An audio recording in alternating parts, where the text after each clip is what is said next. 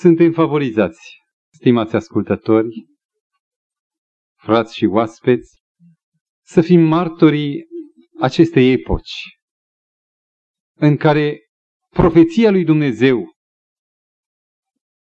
mărturisește că ultimele clipe cronometrate după Scriptură se apropie de finalizare. Suntem acea generație favorizată care trăim în epoca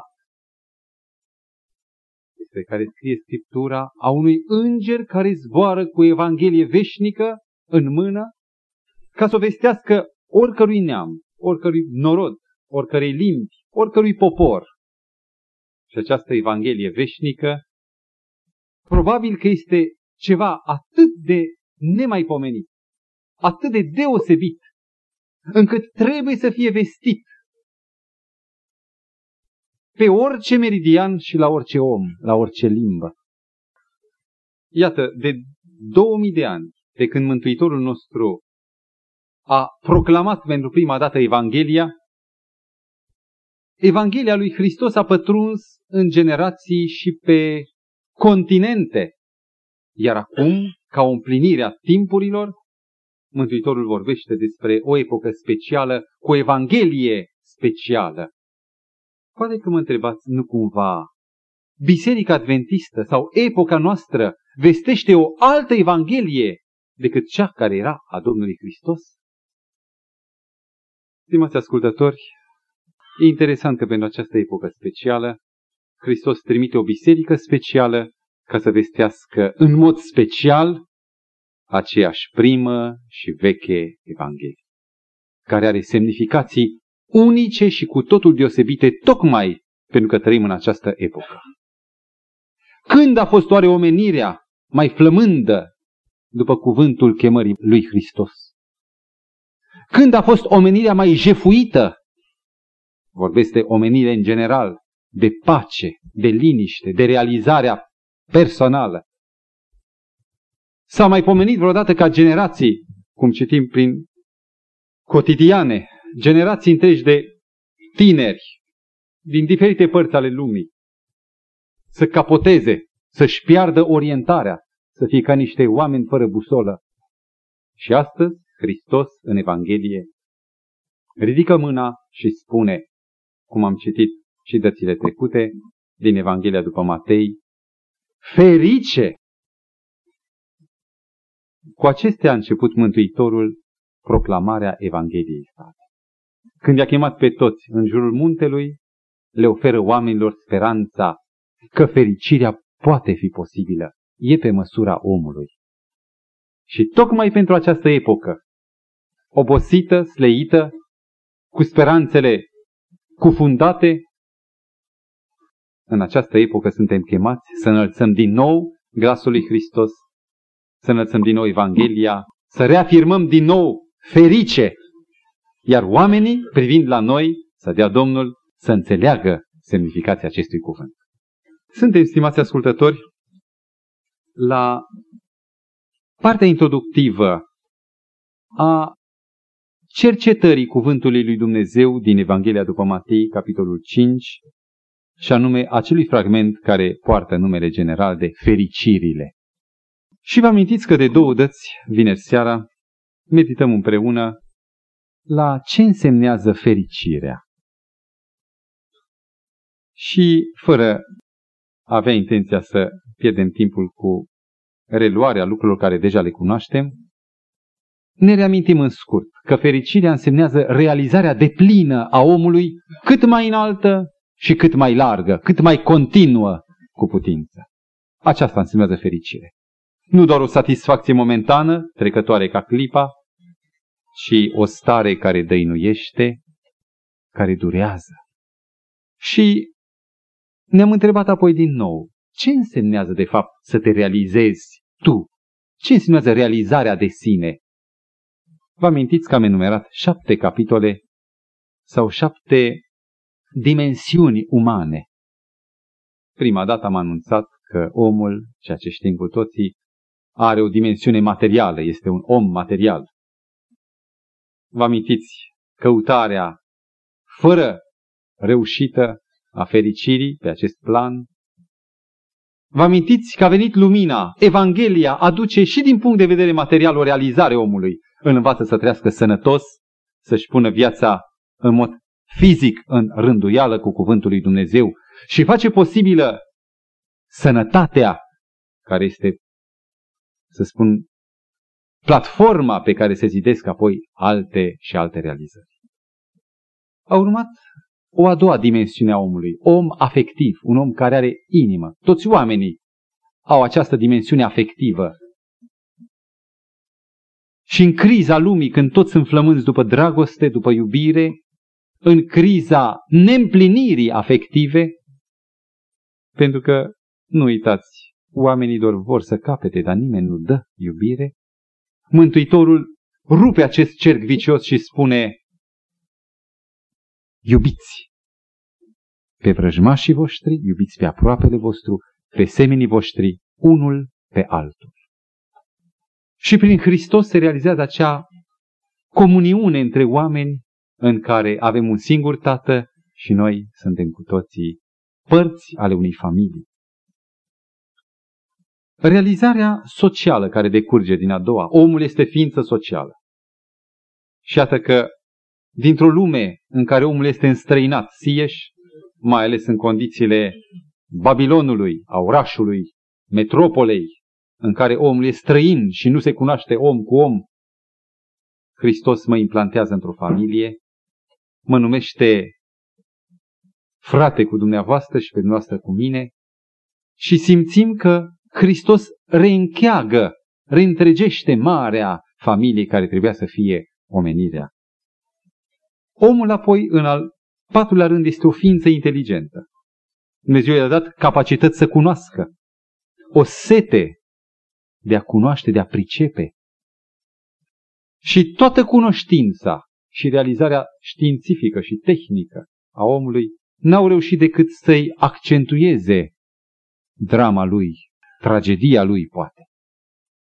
Cu cât cunoaște mai mult își dă seama că îi scapă esența, că n-are punctul de plecare, punctul de destinație, nu înțelege rostul pentru care e pe pământ.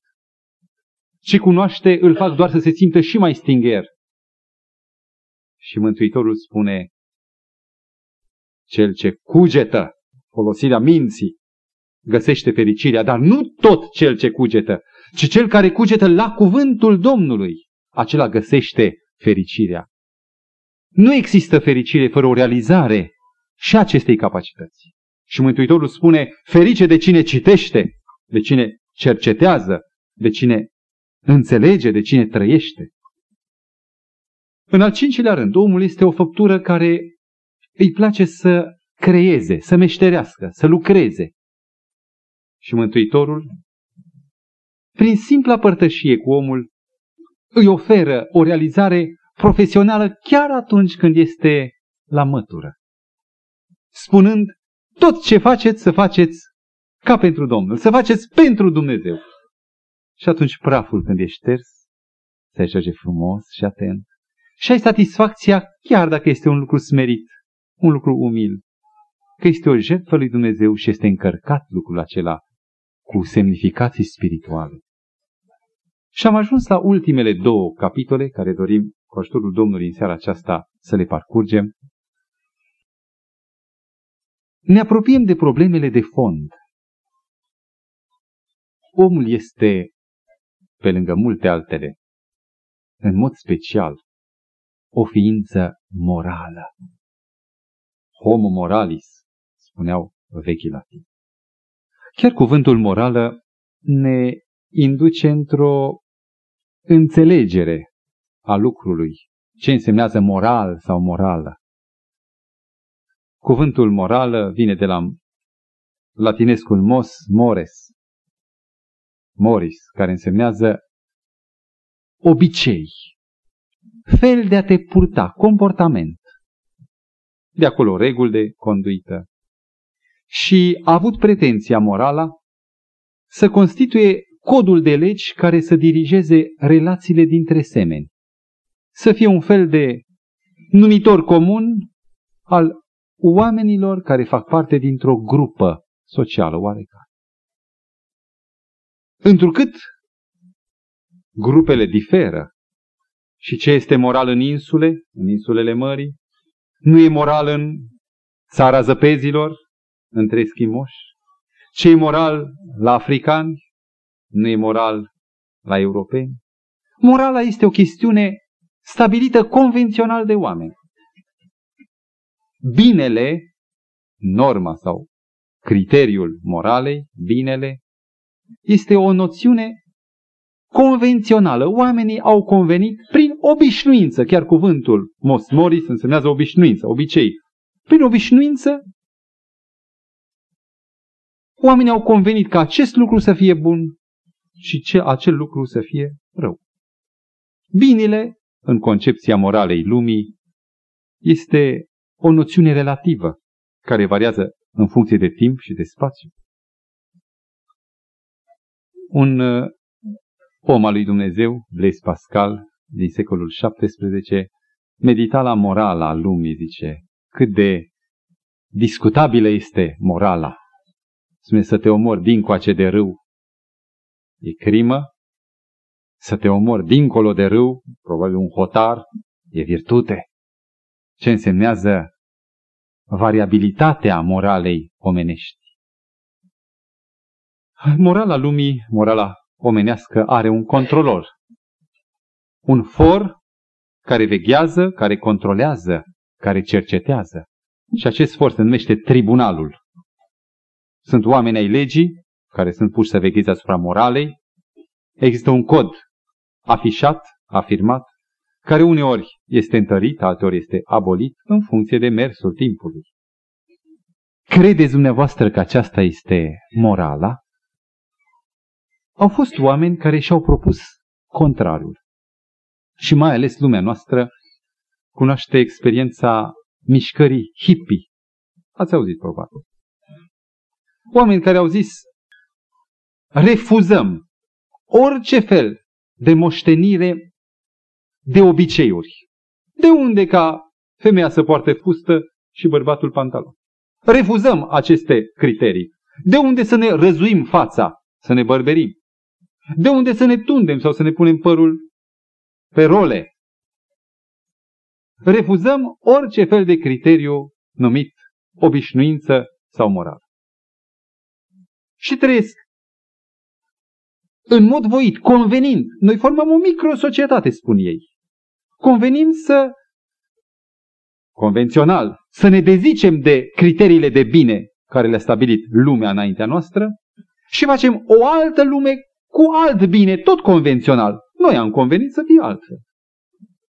Și după ce convin să renunțe la criteriile de morală, îi găsești în anticamera nebuniei, în uh, derută lăuntrică, îi găsești roși, dorind să nu mai trăiască, simțind că nu că sunt fericiți, că sunt total nefericiți.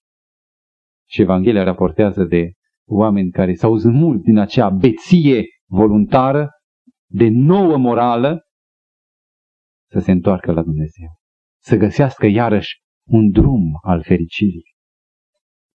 Se pare că morala nu e asta. Că tot ce s-a spus despre morală este o, un fals edificiu, un fel de turn Babel. Există un for care nu e exterior și care este lăuntric. Și un for care nu e convențional, nu-l stabilești tu. Inviolabil, îți repetă binele sau răul pe care l-ai făcut și te torturează fără putință de a scăpa. De la încercările de eliberare a genului uman, care au început cu epoca modernă, cu iluminismul și altele, când s-a zis să scăpăm umanitatea de tot ceea ce este un lanț, o ghiulea atârnând de picior, să-l facem pe om slobod, faurul destinului său.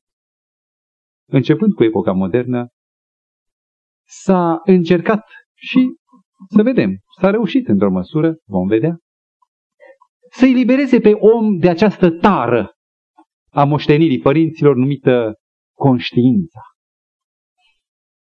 S-au găsit și oameni înțelepți, unul dintre ei este Sigmund Freud, care să anunțe că de fapt conștiința este un rudiment spiritual sau lăuntric, ceva care te conduce greșit și te aruncă adesea în păienjenișul, în hățișul disperării. Și în timp ce oamenii au aplaudat acest anunț că omul se poate libera de simțământul vinovăției, negându-și sau schimbându-și conștiința, lumea în aceeași măsură a constatat o reacție inversă. Psihiatria și-a mărit pavilioanele, psihiatrii sunt medici la ordinea zilei, simțământul vinovăției urmărește mai mult pe contemporan. Iar cei care merg mai departe pe acest drum afirmă că au scăpat de conștiință. Și vă rog să-i cercetați. Sunt niște oameni care într-adevăr au scăpat, dar mutilați. Ca un om care își scoate ochii sau care își mutilează un mădular. Oameni care nu mai sunt oameni și care în lipsa acestui mădular, fiind neoameni, speră să consume o stare de liniște nedefinită pe care ei vor să o numească fericire. Îmi amintesc de un pictor modern, Paul Gauguin, un uh, deschizător de școală, tot unul din liberatorii picturii și a esteticii, care a avut o viață în revoltă cu principiile morale. Am avut șansa să îi citesc o biografie, apoi să mai citesc încă o... Când nu cunoșteam pe Dumnezeu acestea, mă interesa să cunosc omul și atunci. Și apoi alte monografii despre el. Un om care și-a propus să nu mai țină cont de această conștiință. Și în răzvrătire față de moravuri, a hotărât să se refugieze ca să-și menajeze conștiința undeva departe de lumea civilizată, acolo unde este un fel de paradis în insulele Atlanticului sau ale Pacificului. Nu precizez. Și se povestește că acolo, între băștinași, sperând că va atinge acel apogeu al unui elixir paradisiac, a murit nebun. A scăpat de moravurile lumii. N-a putut să scape de conștiință. Lucrarea misionară în pușcării, pe care Biserica Adventistă o face în diverse țări ale lumii, dovedește un mare succes printre cei care sunt condamnați de lume. Și când Evanghelia răsună printre condamnați, se reafirmă din nou că în ei, în lumea lor intimă, există simțământul că binele pe care ei l-au călcat când erau slobozi, nu este un dat convențional, un fapt convențional, ci este un lucru dat, un lucru care marchează structura umană. În om există elemente de morală. Nu mă întrebați cum? Prin mijlocirea lui Dumnezeu. Există în lumina mai restrânsă sau mai bogată elementele fundamentale după care Dumnezeu va judeca odată chiar și pe cei care n-au auzit de Evanghelie niciodată. Ce este binele? Ceva convențional, convenit de om care se schimbă? Este un lucru obiectiv, un lucru dat. Și trăim astăzi, mai ales pe alte meridiane suferă omenirea de această criză, trăim criza omului moral al secolului 20 în care omul este în răzvrătire și în luptă cu conștiința, în care nu găsește eliberare nici în drog, E cruntă trezirea din drog, spun cei care experimentează dezastrul acesta. O conștiință pe care ei nu o recunosc, vor să o arunce peste bord și nici măcar nu știu sărmanii oameni că pot intra într-o conciliere cu această conștiință, că pot să intre în împăcare cu ea. Și Evanghelia răsună ca unica soluție a crizei omului moral. Aș dori să vă citesc, stimați frați, un psalm. Cred că și dumneavoastră vă gândiți la el. Psalmul izbăvirii de lupta conștiinței. Psalmul 32. Ferice de cel cu fără de legea iertată și de cel cu păcatul acoperit.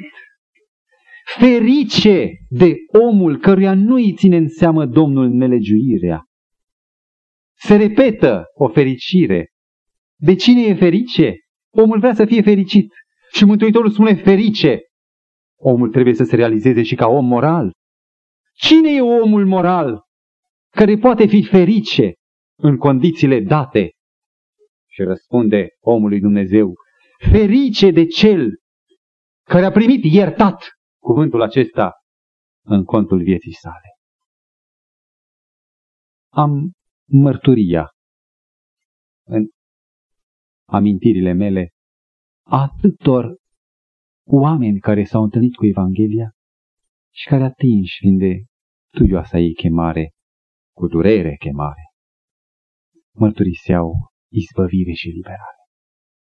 Dacă n-ar fi acest simțământ de ușurare, de ridicare de povară, ne amintesc, de exemplu, de un fragment citit în niște vești misionare de demult, cum un brahman bătrân, slab, de post și de mortificarea trupului se întorcea de la Gange, de la Benares, unde aveau loc acele purificări ca sufletul să fie liber, să fie fericit omul. Se întorcea într-un tren, la clasa a treia, între scomote de roți, de tren, de oameni care vorbeau tare, în fața lui ședea un tânăr, un elev de la școala misionară adventistă, întorcându-se și el spre casă și citea o mică carte în limba indiană. Era Evanghelia lui Ioan. Și în ciuda mișcării și a vacarmului, bătrânul care era un fin observator al lumii, se zizează ceea ce tânărul de 20 de ani citea, absorbit în lectură. Și intrigat cumva să afle și el ce citește, la un moment dat, când tânărul ridică ochii, îi se adresează și îi spune, Domnule, ce citiți, pot să văd? Și spune, postiți o carte îi oferă și acum urmează derularea inversă. Tânărul se miră de absorbirea bătrânului care citește, citește, până când aproape nu se mai văd literele de înserare și când nu mai poate citi, cu un gest de eliberare, bătrânul spune, s-a dus, s-a dus. Ce s-a dus? Întreabă tânărul, cumva stârnit, s-a dus. Ce s-a dus? Povara de pe suflet s-a dus. Hristos, singurul care iartă păcatele, care a făcut demonstrația aceasta cu slăbănogul, care a spus Fiul omului are putere să ierte păcatele. Hristos spune, eu te iert. Vino la mine, păcătos și rău cum ești. Și criza, cea mai grea criză, poate, a veacului, criza morală, este rezolvată de Mântuitor. Vă amintiți de Martin Luther, când era doborât în posturi lungi, în chilia sa, și când stătea cu fața la pământ, tremurând în incertitudinea iertării și a primirii, și când a găsit din cuvântul lui Dumnezeu izbăvirea, a devenit vigurosul reformator. Hristos poate să ne dea iertare.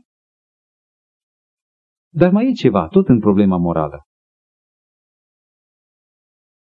Mulți oameni au o conștiință care le impune poveri peste poveri, ca bietul brahman din ilustrația trecută și care nu mai știu ce să facă ca să împlinească întregul, lungul șir de ceremonialuri și care nu pot să nu le facă. Îmi spunea cineva, eu postesc și luni, și miercuri, și vineri, spunea cineva, și m-am decis pentru liniștea sufletului meu să fac și post negru în aceste zile. Imaginați-vă, pentru liniștea de conștiință, jumate din săptămână să fii nemâncat. Voluntar. Și oamenii o fac aceasta ca o ascultare de glasul cugetului lor. Nu-i destul doar să asculți conștiința. Conștiința este ca o harpă care trebuie acordată și trebuie pusă în armonie cu ceea ce Dumnezeu cere, cu ceea ce este cu adevărat un dat obiectiv. Unde pot să-mi acordez? La care diapazon moral? Și ascultați un cuvânt frumos, tot psalmistul spune, în psalmul 119, Ferice de cei ce păzesc poruncile lui, versetul 2 și 1, care îl caută din toată inima lor. Ferice de cei fără prihană în calea lor, care umblă întotdeauna după legea Domnului. Dumnezeu nu lasă poporul în întuneric. Și legea sa, spunea prorocul Isaia, o face lumina neamurilor. Ferice.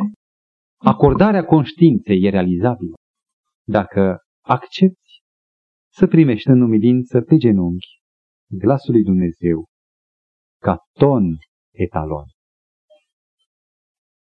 Și atât, stimați frați, că ajungem la cea din urmă dimensiune a ceea ce însemnează om.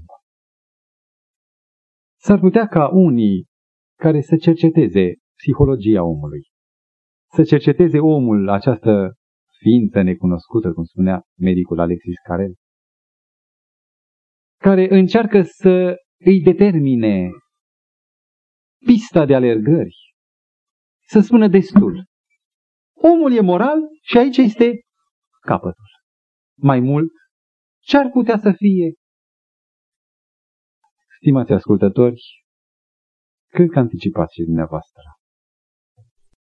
De când cu păcatul, de când cu tragedia care a izgonit pe fiii Adam și Eva de la tatăl lor, omul a uitat și în mod constant un dușman luptă ca să-i șteargă din mintea, din conștiința sa, faptul că el are o ultimă dimensiune. Ce însemnează această dimensiune? Care este semnificația și valoarea, valența acestei dimensiuni ultime o vom înțelege și ne vom uimi cum m-am uimit când am descoperit. Vechii greci numeau fericirea eudaimonia.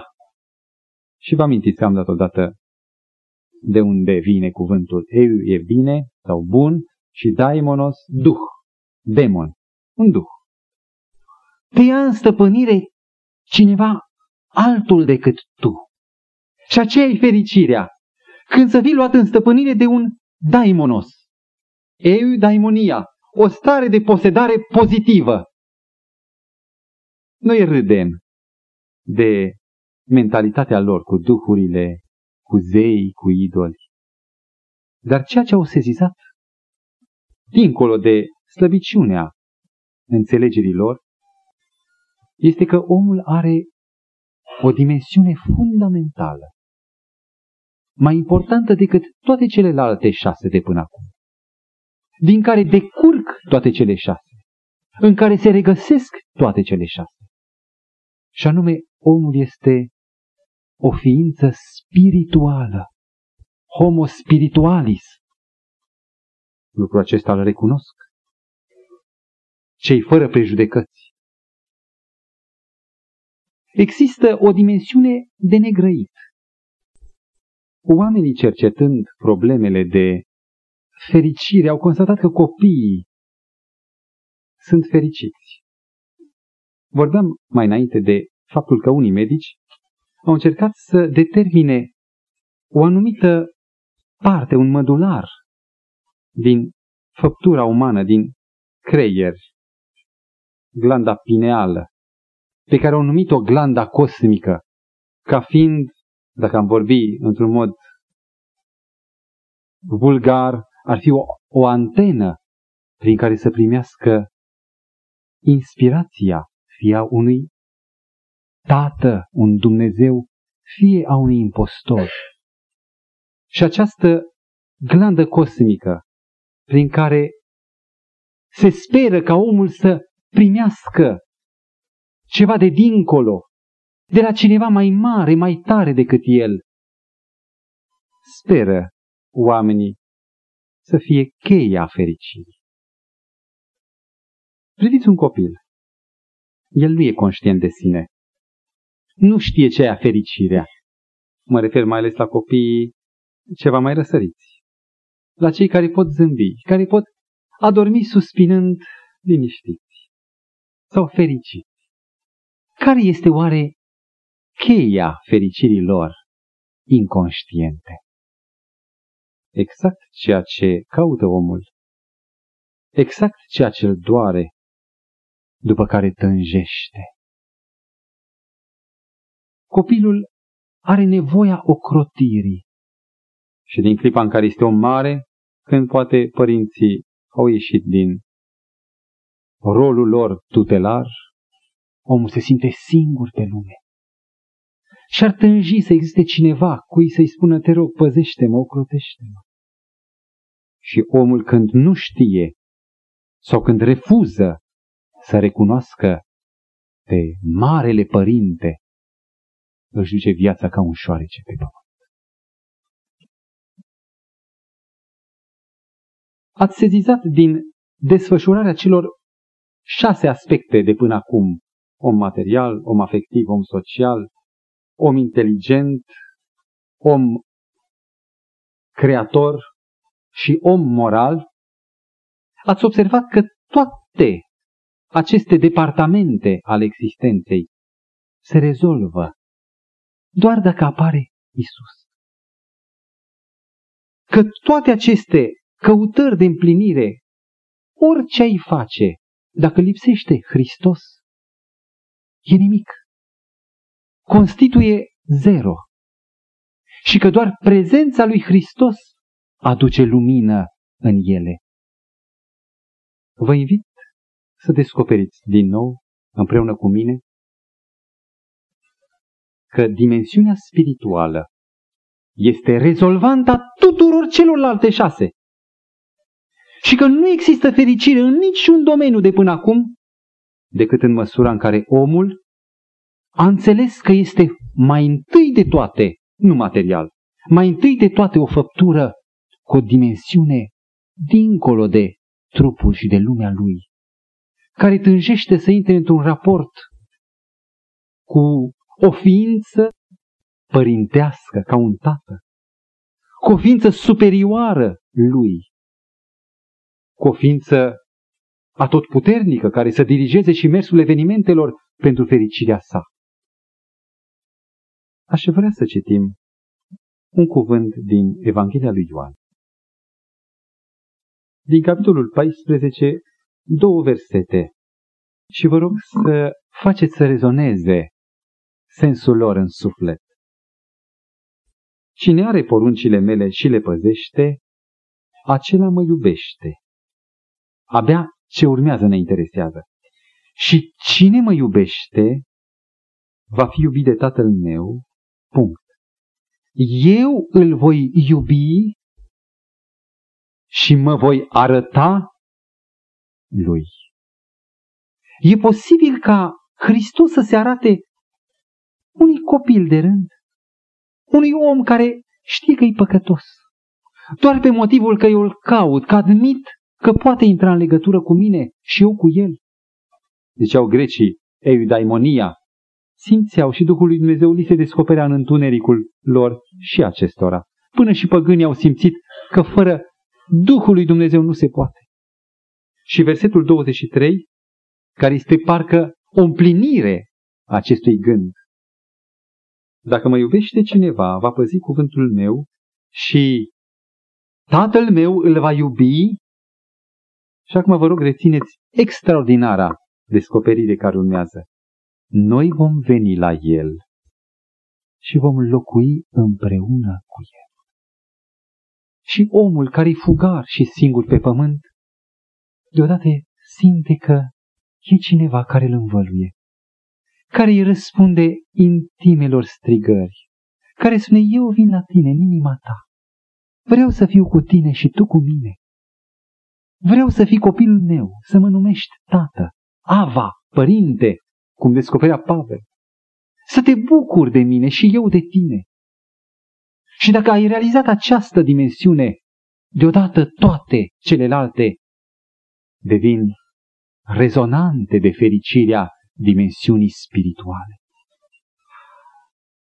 Am cunoscut pe unchiul soției mele și poate voi mai avea ocazie să vă povestesc lucruri deosebite din experiența întoarcerii lui. Un om necredincios. Era german, Walter era prenumele lui, care toată viața, lângă o soție adventistă, a hulit pe Dumnezeu.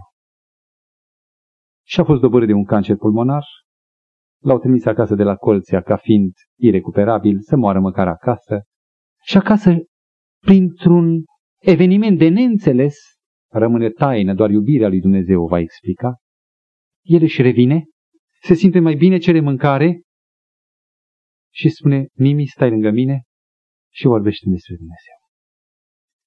Nu-și vine soției urechilor să-și creadă că e posibil așa ceva. Ce s-a întâmplat, Valtă? Stai aici, nu mă întreba, vorbește despre tatăl meu.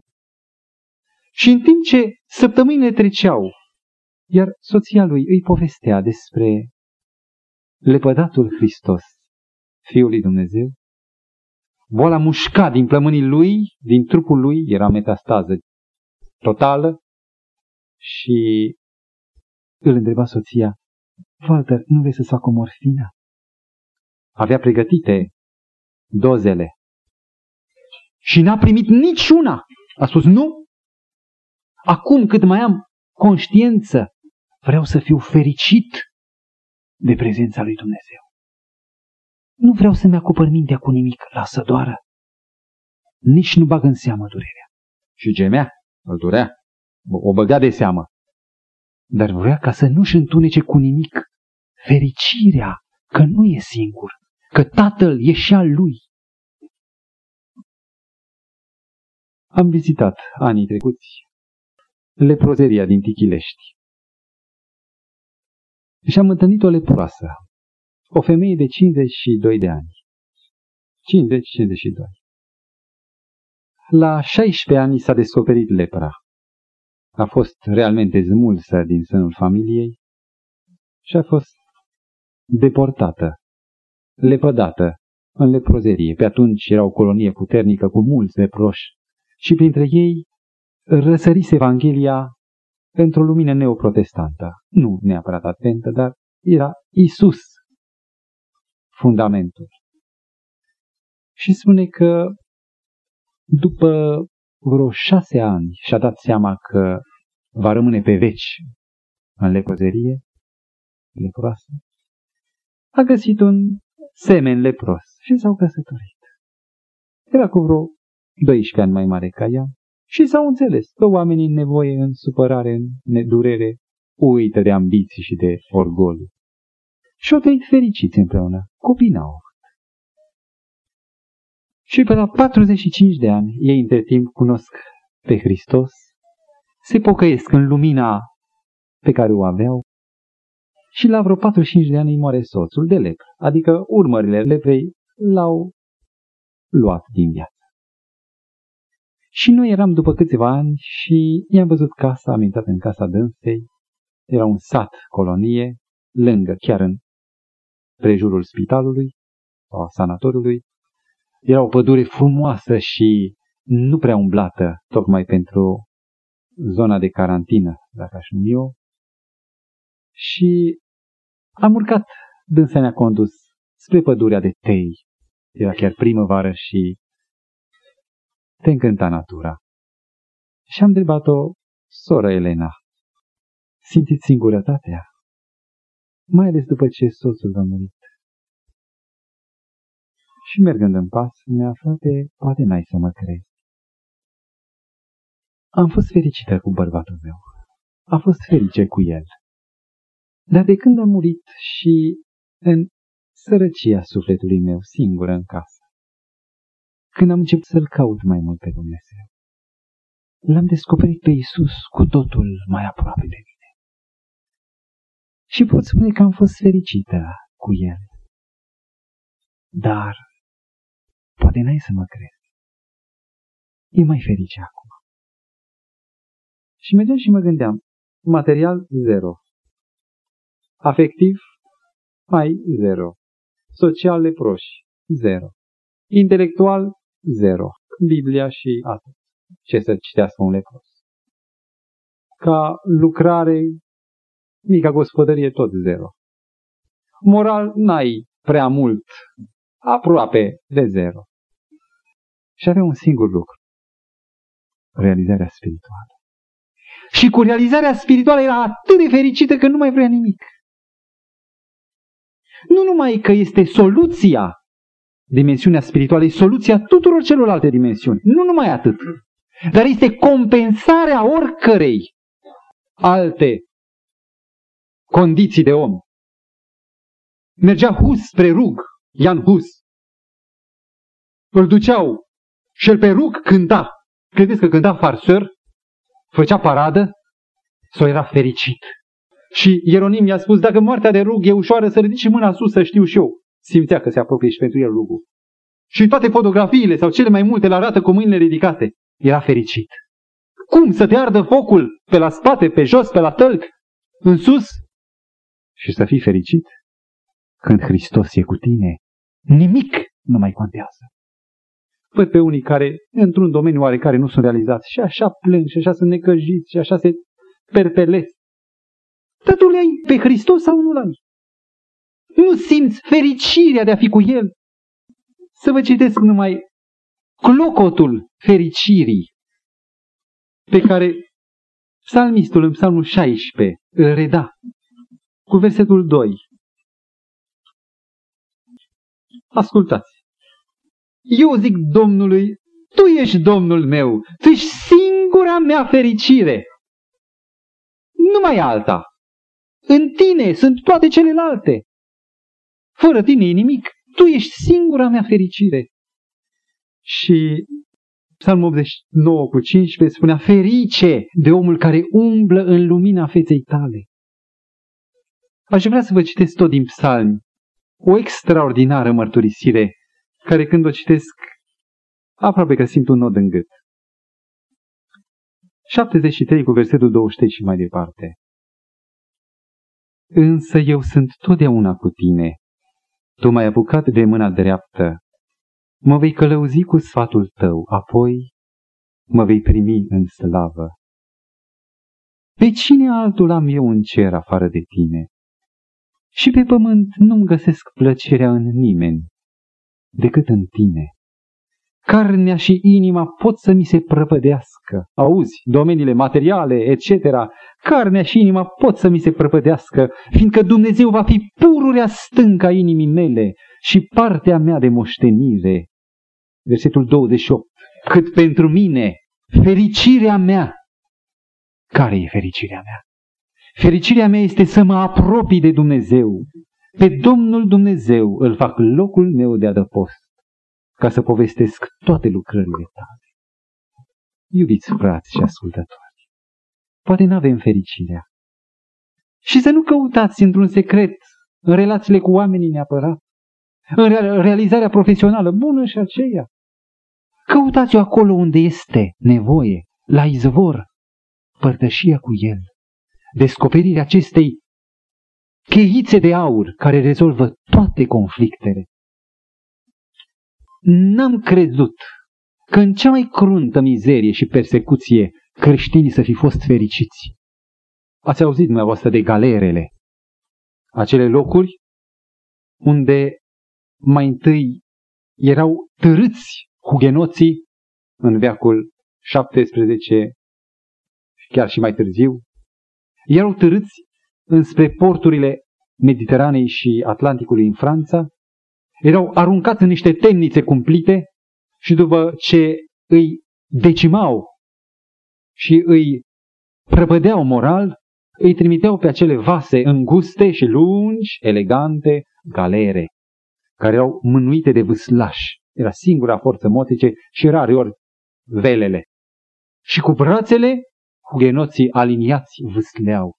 Oameni care au biciuiți crunt, o dată pe săptămână, că nu luau parte la ceremoniile în care nu credeau și nu puteau să ia parte, ale crezului catolic. Apoi erau lepădați și uitați pur și simplu în ocnă, ocnele numite tot galere. Și s-au găsit documentele câtorva martiri. Pe unul îl chema Isaac Lefebvre, care era un mare savant, matematician, un nobil care a murit în galerele pușcărie din Lyon. Apoi alți doi. Ascultați o mărturisire incredibilă. Dumnezeu mă mângâie într-un mod vizibil și îmi dă putere să sufăr necazurile mele cu bucurie. Și când vă spun uneori că sunt așa de mulțumit și fericit, încât nu mi-amintesc să fi fost vreodată trist, atunci vă spun adevărul. Martirul Jean Morin În lipsa luminii soarelui, lumina Harului face să strălucească razele sale în inima noastră, așa încât ne cuprinde o bucurie ce nu se poate exprima și nici înțelege decât de cei ce au această experiență. Și unul dintre ei care a fost închis în temuta fortăreață, închisoare Chateau d'If, cetatea If, scria, în ciuda vigilenței dușmanilor noștri, el a murit acolo și acestea s-au găsit după moartea lui. În ciuda vigilenței dușmanilor noștri, avem mângâierea de a săvârși actele de pietate, să citim cuvântul sfânt și să ne plecăm pe pieptul Mântuitorului. Mă socotesc mai fericit în aceste locuri decât în palate, unde n-aș avea libertatea de a-i sluji lui Dumnezeu. Mărturie, nu sunt povești, nu e roman, este documentul că în dimensiunea spirituală omul este realizat, e plin, plin, cum spunea psalmistul, paharul meu este plin de dă peste el. Și Mântuitorul și-a ridicat mâna și a spus, ferice, ferice. De ce oare lumea e sceptică și nu crede și suferă spargere de vas? Pentru că cu îndârjire, cu prejudecăți, refuză să-L recunoască pe Hristos, singura sursă, singurul izvor a toată fericirea. Și pentru această lume este trimisă Evanghelia veșnică, mai ales acum, în această epocă de confuzie. Suntem trimiși noi, nu cu vorbe. Știți ce se cere? Care este argumentul greu? Argumentul care convinge? E nevoie de fericiți. Oameni care să transpire, să emane prin pori, prin ochi, prin zâmbet, în mod autentic, nu fățarnic, nu mască. Se simte, sună fals. Să fie oameni fericiți. Și oamenii să spună, într-adevăr, tu ești un om fericit. Care este taina ta? Și merită, pentru fericirea de pe fața ta, merită să fiu și eu pe acest drum, care e într-adevăr îngust și vorbi de rău. Dumnezeu are nevoie nu de puritani, de oameni cu figuri lungi, de sfinți, care să demonstreze că există supra-oameni și care să lărgească tot mai mult prăpastia între oamenii de rând păcătoși și ei, sfinții. E nevoie de sfinți fericiți. Nu supra-oameni, ci fericiți în trup de om, așa cum era Hristos, care atrăgea pe păcătoși și pe vameși și pe copii, îi atrăgea la el. Avem nevoie de fericire. Dar ca să avem fericire, e o altă prioritate. Avem nevoie de Hristos. Primiți-l pe Mântuitorul în cuvântul în care se oferă El. Primiți-l ca să înceapă acea epocă în stare să convertească pământul nostru. Dați-mi voi în încheiere să vă, vă relatez o ilustrație, o experiență vie, citită în într-o revistă de-a noastră, petrecută în Italia, și o familie povestea cum s-au convertit. Era o familie de intelectuali, numele lor nu li se dă, care trăiau în Bologna și care prin anii 55-60 au avut o servitoare în casă.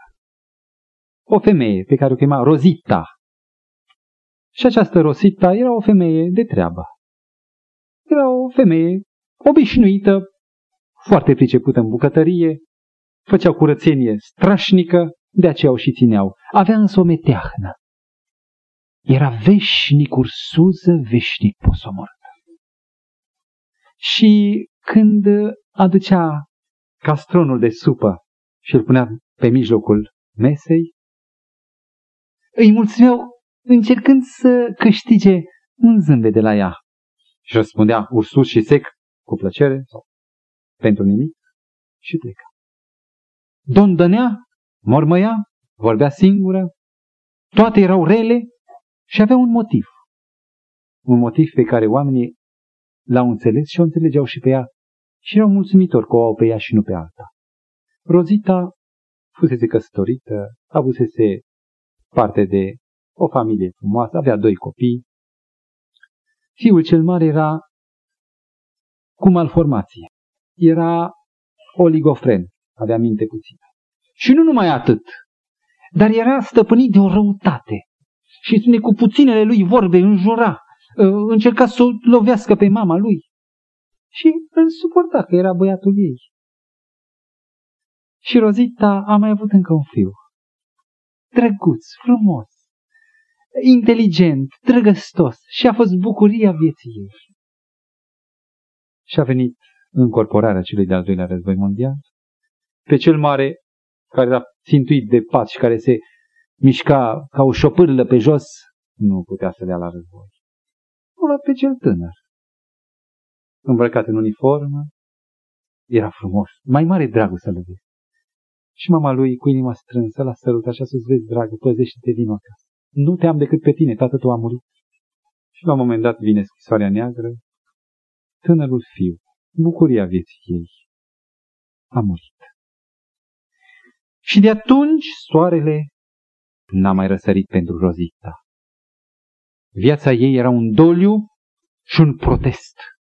Ura toată lumea, ura pe mamele care au fericite cu copii, ura copiii frumoși și buni, ura copiii răi, ura probabil și pe gazdele stăpânii ei, care erau totuși stăpâni de încă trebuia să trăiască.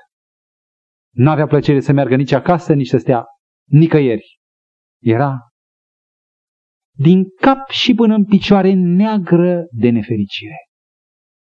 Și spune că prin anii 62 au trebuit să se mute din Bologna, au plecat și au trimis-o pe Rozita la altcineva.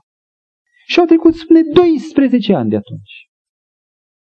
Și serviciul i-a dus în Genova, unde au intrat într-un nou apartament. Erau de acum cu copiii mari, nu mai aveau nevoie de nicio rozită. Dar odată mergând pe străzile Genovei, soția, ingineră dacă nu mă înșel, rămâne pironită în mijlocul străzii și zărește pe cineva care trecea în fața ei, care semăna leit cu cea care era rozita, dar nu era rozita. Era o femeie luminoasă. Spune că trăsăturile exprimau zâmbet și soare.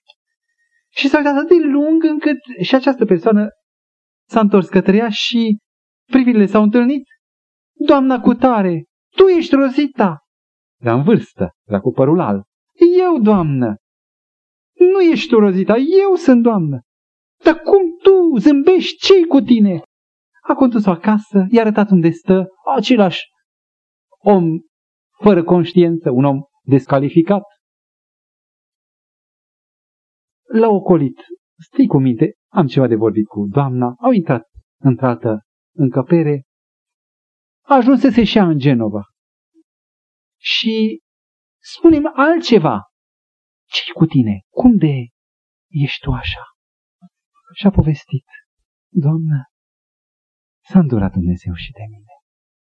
Și când am venit în Genova, vecina mea era adventistă. Și toată ziua era o privighetoare. Cânta, cânta și când fierbea, și când îl spăla pe el la micu, cânta și când trebuia să-și servească soțul și noaptea încă se auzea clinchetul vocii. Și odată mi-a spus, nu vii și tu cu noi? Știi ce pace dă? Și m-am dus așa cum mă știma ta. Și am cunoscut pe Hristos. Și Hristos a dizolvat toate problemele. Mulțumesc lui Dumnezeu, spunea Rozita. Sunt fericită. S-a dus acasă și a spus, bărbate, pe pământ se petrec minuni. Hai să vezi pe Rozita și hai să vedem adunarea unde există un Hristos care face minuni. Și așa mărturisea femeia. Pentru că argumentul cel mai greu, cartea, asul, a fost aruncat în fața ei, a devenit creștină. A devenit adventistă de ziua șaptea. Stimați ascultători, e nevoie nu de teorie, e nevoie nu de palavre, oamenii sunt sătui de tot felul de apeluri, e nevoie de fete destinse. Amin.